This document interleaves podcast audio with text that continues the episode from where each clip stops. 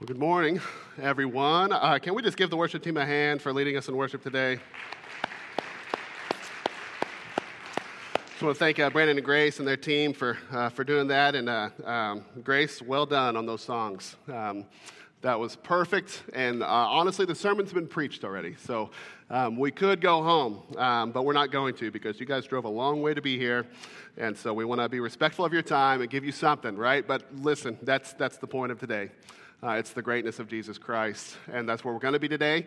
And so uh, we're going to look at the ministry of John the Baptist um, to, to make that point, because that was his point. Um, I want to go ahead and just say uh, Pastor Brett is still gone. I think he's flying out tomorrow, I believe. Is that right, Corinne? He's flying out tomorrow. He'll be back um, uh, early this week. And so we're excited about that. Zach's back and Seth as well. Uh, so it's good to see you guys back in the building. And uh, hopefully your time was meaningful. We look forward to hearing uh, um, your report on that sometime. Maybe next Sunday. You can take the whole Sunday to just give a nice big report about it. No? Okay, not comfortable with that. So we'll hear about it, I'm sure. Um, but listen, uh, really glad uh, to join together uh, in the Word today in Mark chapter 1, uh, looking at verses 7 and 8. Uh, but we're also going to be in John chapter 3 uh, quite a bit today. And just to clarify, uh, the book of John, uh, the Gospel of John, was not written by John the Baptist. And so I'm going to be going back and forth talking about John the Baptist and John, but I might forget to put the Baptist on the end of John's name. So just try to keep track of that. Um, but John the Baptist did not write the Gospel of John. But um, listen, if you're here today, um, then you probably likely know the feeling uh, of what it feels like to be surpassed in something, right? Uh, and if you don't know what that feels like, you've not lived long enough yet, or you truly are God's gift to humanity. Um, because everybody should know the feeling of being surpassed. Um, I remember when I was finally old enough, strong enough, big enough, fast enough to beat my dad at basketball. I loved it. He didn't love it so much. And so in that moment, uh, he decided to change his strategy. And so no longer was it his goal to win, his goal was just to make it hurt really bad as I won. Um, and so, yeah, in the, in the driveway on the gravel thing there, you know, it was not uncommon for some blood to be left on the ground. He wasn't abusive or anything, he was just competitive, right? Um, and and uh, it was fine for me. I enjoyed it, I loved learning through that way. Um, I'm learning this feeling of being surpassed now. The other night we were playing Mario Party with my girls, and they're like eight and nine. I'm not good at video games, but I'm an adult, so I can beat them pretty, pretty, pretty easily. Until my youngest daughter, who's eight, just like completely destroyed our entire family. Like, not even close. No bonus, no anything. If you don't know what Mario Party is, it's just a little video game that's built like a board game. And she destroyed us, and I had in my head the thought, like, my reign has ended. I'm no longer the king of Mario Party in my house. But listen, as the pride dust settles in these situations, I think parents in general love to see their kids excel, right? Um, I know my dad did for us when it came to sports and, and faith and, and everything, and uh, uh, I do as well, even in pointless matters of video games. Um, but listen, in the sports world, in the corporate world, in the ministry world, even, um, it's not always a thing where people love to see other people excel. In fact, people have been known to seriously lose their composure when their, their composure when their pride is defaced by someone who's just flat out better than them at something. People can lose it. They have breakdowns.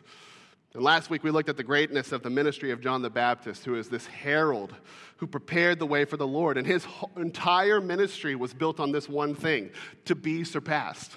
Like his whole ministry, he knew from the start was this is to pave the way for someone greater, stronger, more, more mighty, more worthy than you.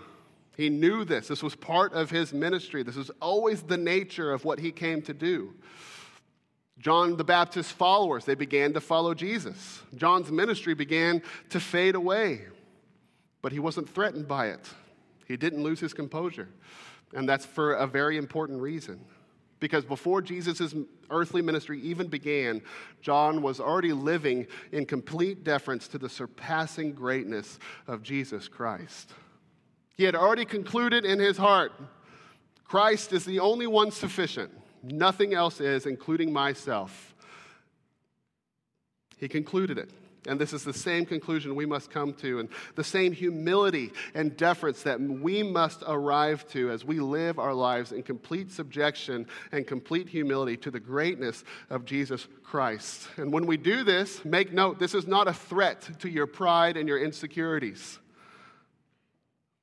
It's a matter to be rejoiced over, and that's exactly what John the Baptist did. And so we're going to read about John's humility in comparison to the greatness of Jesus Christ today. And I'm going to invite Paul Acey up, who's one of our elders, who's going to read from Mark chapter 1, verses 7 and 8. And if you could, would you stand for the reading of God's word this morning? Good morning. He proclaimed, One who is more powerful than I am coming after me I am not worthy to stoop down and untie the strap of his sandals. I baptize you with water, but he will baptize you with the Holy Spirit. Amen. Thank you. You can have a seat. Now, to this point, based on what we've talked about last week and this week, looking at the ministry of John the Baptist, um, I hope we can understand now that his impact, the greatness of his impact, was because God was mightily great through him. His ministry was God's ministry for him, and he lived in faithfulness and obedience to what God called him to.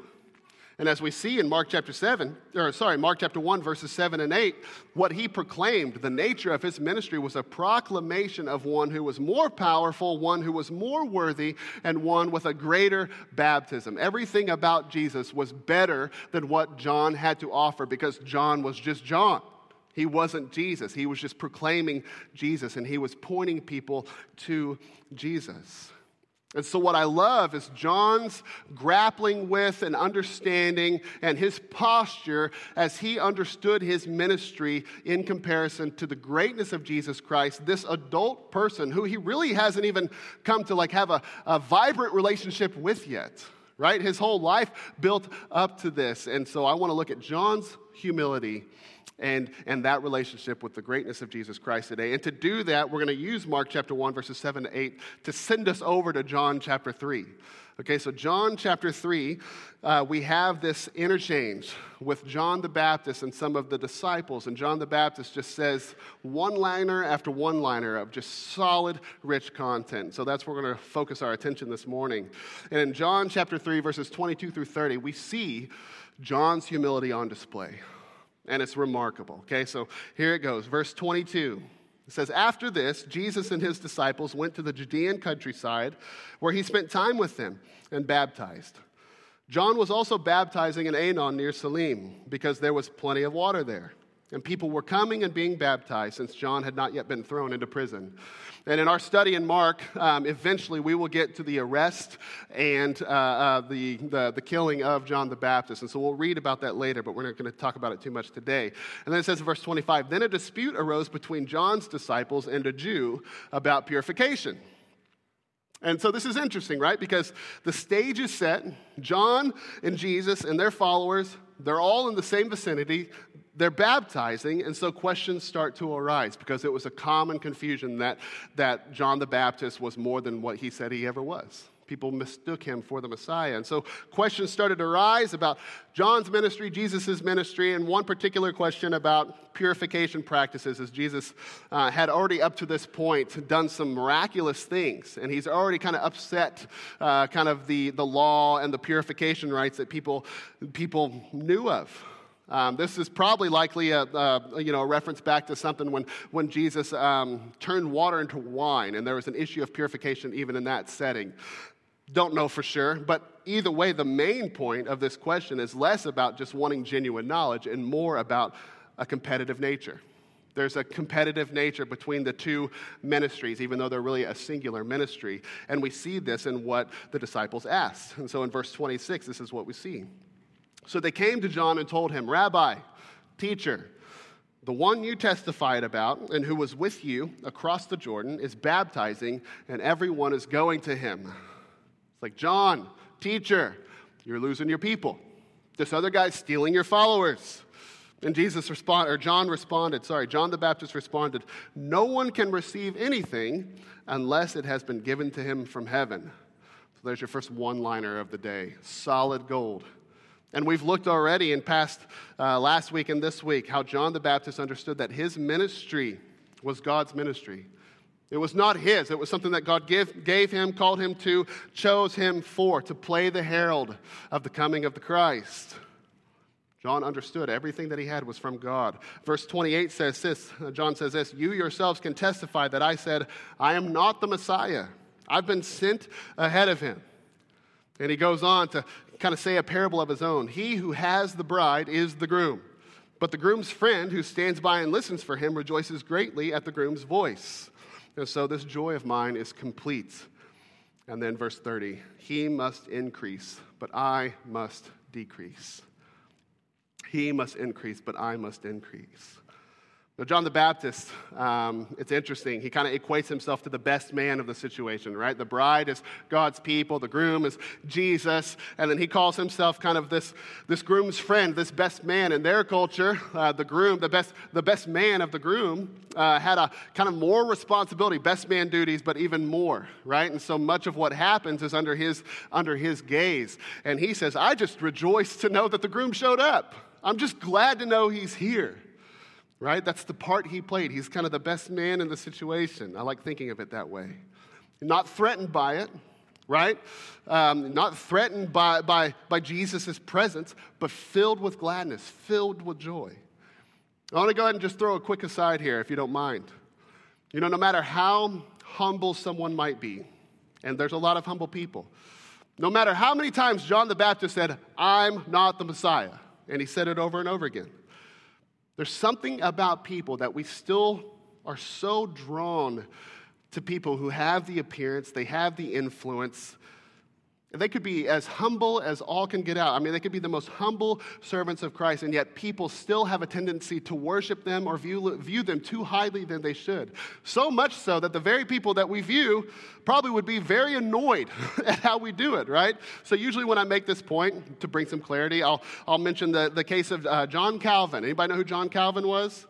Okay, John Calvin was a brilliant, brilliant person. And there's a lot of people today who still refer to themselves as Calvinists, right? Now, if you're a Calvinist, don't get mad at me, okay? I'm just using this as an example. Now, there's some Calvinists, certainly not you, but there's other Calvinists who would love for FBN to just be FBN seminary right?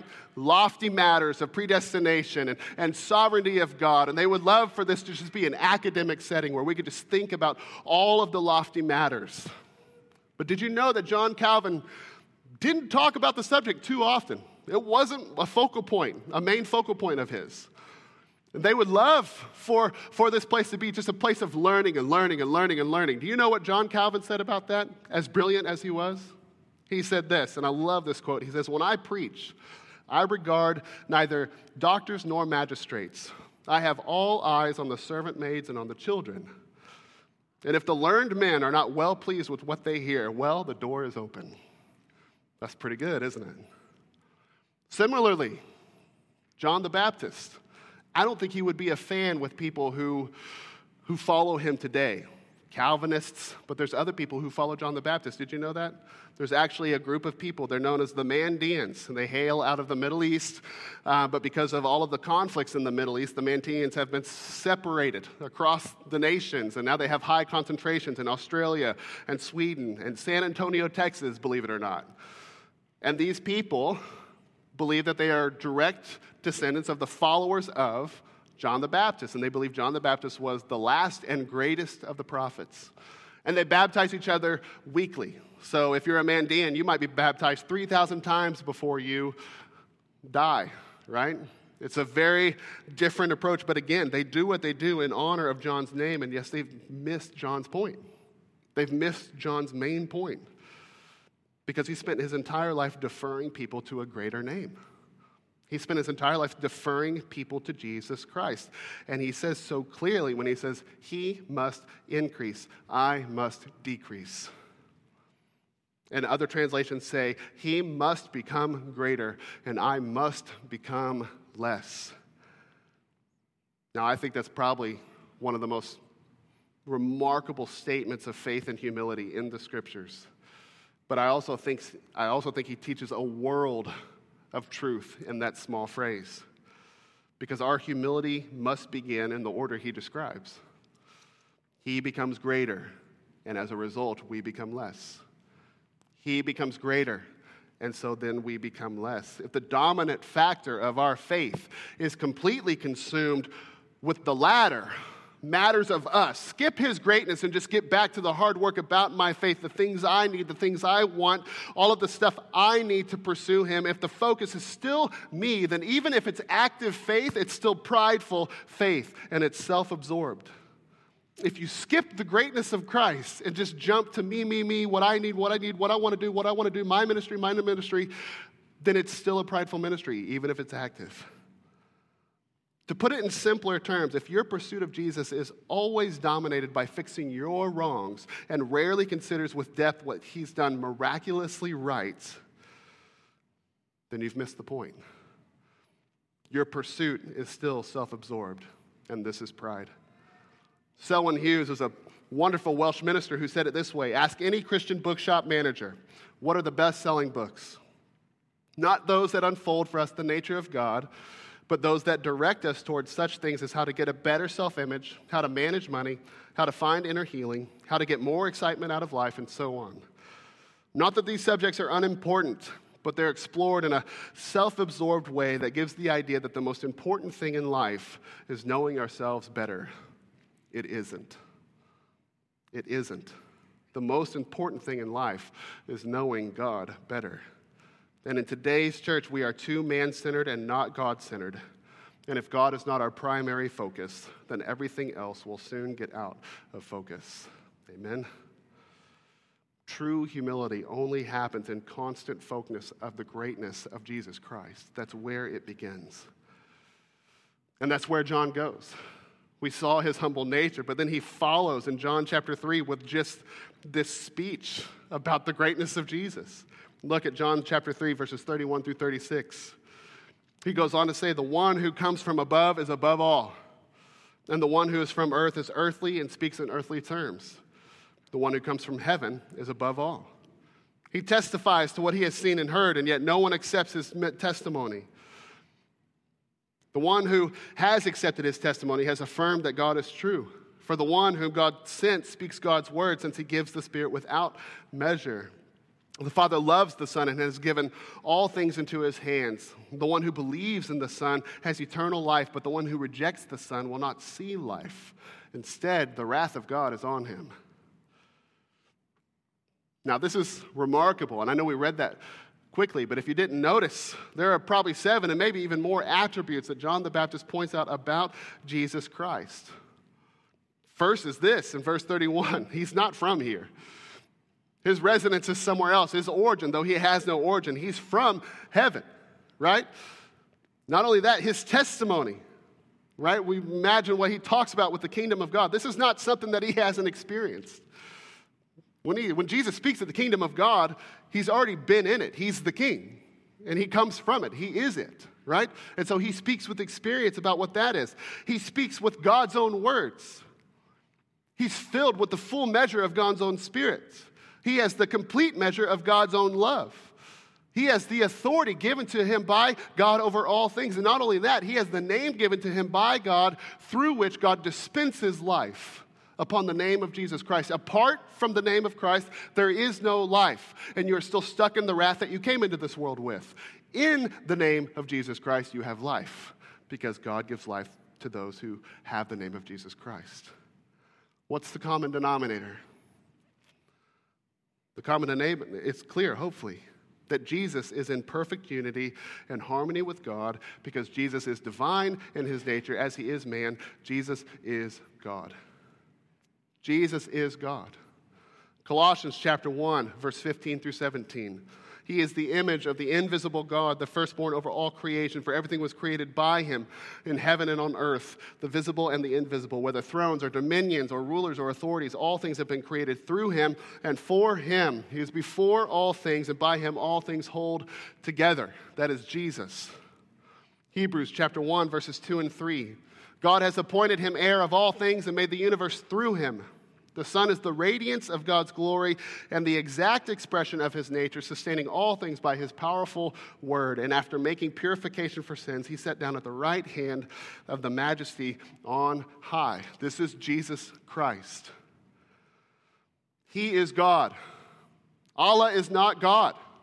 It's not the same higher thing with a bunch of different names. That's not it. Buddha is not God. No other God. The president is not God. Your political party is not God. Nothing that people worship is God except for God who is Jesus Christ. Nothing else. It is exclusive. He is the only one, and He's the only one who's deserved it, and He's the only one who can save you through that. It is only His name through which life is dispensed through and from God. He is God. Is that clear? Man, I read, a, I read a survey recently that said that even in evangelical churches, the understanding that Jesus is God and only Jesus is God alone is, is dwindling. What, that, what I mean by that is higher and higher numbers of evangelical Christians are getting lost in this Gnostic understanding that, yeah, lots of same names for the same God, right? It's Oprah theology, is what we call it. It's not it. Jesus is God. Do not be confused. He is the only one. And as John the Baptist said, your entire life hinges on whether or not you accept and believe that truth. Everything about you. Your entire worth eh, eh, in this life and your entire eternity hinges upon what you think Jesus is, who you think he is. He is God. And apart from Jesus' greatness as God, our belief is nothing. Our humility is nothing. And our empty life and our earthly life, it ends in opposition to God, marked by wrath. But those who accept and believe in Jesus in humility will have eternal life. So, how do we accept and believe in Jesus for eternal life? Well, we do what John the Baptist preached and taught. We confess our sins and we repent and turn our heads and hearts to Christ as our only hope, both of which signs of surrender of the heart and life to King Jesus. Andrew Murray was a wonderful pastor who said it uh, in his classic work titled Humility, which is fitting. He said, Our one abiding position before God must be that of those whose highest joy it is to confess they are sinners saved by grace. It's interesting that if it's one of our highest joys, I'm surprised not more Christians do it. Very easy for people to just confess sin and just, you know, kind of get Christ and like get saved and do that whole thing and go through that high or whatever. And then this repeated part of confession, confessing their sins before the Lord, repenting and turning. And that's not a habit. That's not a, a part of their spiritual formation. That's not a part of their life. And if it's not, then we might be very well missing out on one of the highest joys of our faith. Is confessing our sin to someone who we already know has said yes to forgive. Right? He's not a heavy handed dad who's just looking for ways to just cream you. He's not. He's already given you the yes. And he's already said, if you respond to me in humility, then it's a yes. You got it. You don't need to be afraid of what his response is going to be. The crazy thing is this there's so many Christians who are still living without this joyful confession. And I think without the joyful confession, we become way more prone to matters of just becoming guilt ridden, even as believers, feeling distant from God, even as believers. How does this stuff happen? unless our faith has just clearly become more about us than Him. But through confession, we just constantly come back to this place of humility where we, we remember it's just, it's really all about Him. And we align ourselves with that. And in there, there's joy, there's peace, there's grace. So if you're here, listen, if you've never received God's forgiveness for your sins, you need to know that if you call to Him in faith, then the answer is yes. He's going to give you a yes if you call to him in faith and humility of your heart. Romans 10, verses 9 through 13, 9 and 13 says this If you confess with your mouth that Jesus is Lord and believe in your heart that God raised him from the dead, you will be saved. You'll be saved. For everyone who calls on the name of the Lord will be saved. Do you believe that Jesus is God? Do you believe he is completely sufficient to restore you? Do you believe he is completely sufficient enough to confess? Uh, uh, um, uh, to, if, do you believe it enough to confess Jesus as your Lord and Savior? Do you think that's enough for you to do, to live for him humbly and wholeheartedly? Maybe as you ask these questions to yourself, you feel something stirring in you, even now, saying yes, like He's inside saying yes for you. Then I want you to know that today is your day to say yes to Him, to call upon His name in faith, and to receive His forgiveness of your sins, and for the saving of your soul, to accept and believe in Jesus. And you will have the fullness of life now and forever by the greatest name of all, which is Jesus Christ. Now, listen, if you're here and you have accepted Jesus as your Savior, but your faith is just, it's hit this wall, and I know this wall well, okay? So it's this wall that becomes joyless. Your faith kind of becomes routine more than wholehearted, right? Guilt just kind of wraps you up, puts you in this pit, and it just feels hard to climb out. Complacent, distracted, empty, powerless. If this describes your faith today, then the likelihood that your faith has become more about you than Him is pretty strong. Regardless of what you're doing, if the likelihood that your faith has become more about you than Him is pretty strong. And my heart today is that we would be reminded of the greatness of Christ. Simply to remember that you've already been healed of whatever the distance is that you are feeling. You've actually already been forgiven of whatever the sin guilt is that you're carrying. You've already been restored of, uh, from whatever this broken part of your faith is that you're facing right now. You've already, you've already got it in the Holy Spirit and by His gospel. You've already got it in you. You don't need another self help book or motivational experience. You just need to believe in what He's already done. You've just got to believe in what He's already done. Now, a lot of times, if I have just kind of like a, um, a high mental day here at the office, and in one case, I was just, I had this message on my mind. And so, one of the things I like to do is I'll go out to the golf course and I'll just roll a few putts to decompress. And so, I had this message kind of rolling around in my head as I was rolling a few putts, and I had some worship music going on, and the song came into my earbuds. And it was just, it was a God moment. You know what I mean? Sometimes He just sends you that exact thing that you need. And I was having a hard time articulating what I was sensing that I wanted to communicate. And then the song came on called Resurrender. I was like, well, that's a good start. And the lyrics go like this Mark your people with your presence, make us a place where you delight to dwell. May we heed your hand's correction, O Lord, our shepherd. You do all things well. Your love is firm as it is tender, your law is perfect, and your judgment's true. As we run to resurrender, you will restore what returned to you. You are restoring as we yield anew. And I just thought if there's anything that our self absorbed Christian American way of faith and church needs, it is yield anew. It is complete and total re surrender. Because so many people are so debilitated by their own sin, so infatuated with their own ministry, so impressed by their own ability, so distracted by their own passions, so hurt by their own history, so burdened by their own schedule, so manipulated by their own definitions of truth, so apathetic by their own pride, so enslaved by their own insecurity, and so ungrateful by their own, uh, by their own blindness, so stunted in their own immaturity, and so uh, discontent in their love for, for, for comfy faith, and so consumed by their own ministry activity, and so on and so forth. And it's just all self absorption. It's just all pride. All of it is completely prideful, even if it looks good and faithful. We're missing the main point, and we need resurrender. It's just become about us, and it's not about us. The whole way, it's just become about us, and it's not about us. Everything we do is just to meet people at the lowest place, to make things as easy and as comfortable and as possible for every single person. It's just not about us. And this is the thing that the church often preaches, even by accident, that it, it's all about you, actually. It's not. It's just not. It's all about Him.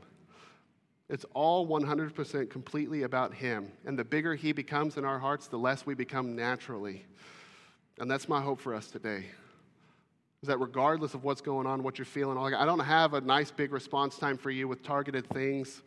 I know we normally do that, and that's a good thing, but today it's not about that at all. It's not about you, it's about Him. And so what we're going to do is what we've already done today is we're going to sing again of his greatness and that's our response. But I do hope that as you sing about his greatness that surrender and resurrender would be rolling in your mind because if you're like me there's no way you just listened to most of this and didn't think yeah there's parts of my faith there's parts of me that are just broken they feel unhealed they feel distant and and, and I need resurrender. And you probably knew that's exactly what you needed before you walked in today. I would guess if you know the Lord, He's already convicted you in this way somehow. You didn't need me to tell you, but maybe you just needed a moment to actually do it. And so I pray today is that moment to resurrender, to submit those things to the Lord. All of the things that you've just been thinking, it's just about me. It's not. Understand that. Give that to Him. And if you're here and you've never surrendered at all, I pray that today would be your first time to say yes to the Lord, to surrender in, uh, to Him, to believe in Him, to accept Him. And so, as this song plays, would you receive Christ, confess your sins, repent, and you can sing with your words and declare your new faith in Christ as God of all creation and the Savior of your soul and the reigning King over your life. Jesus is God. There is no other way. Let's pray. God, I pray that you would draw us now into the place of surrender and resurrender.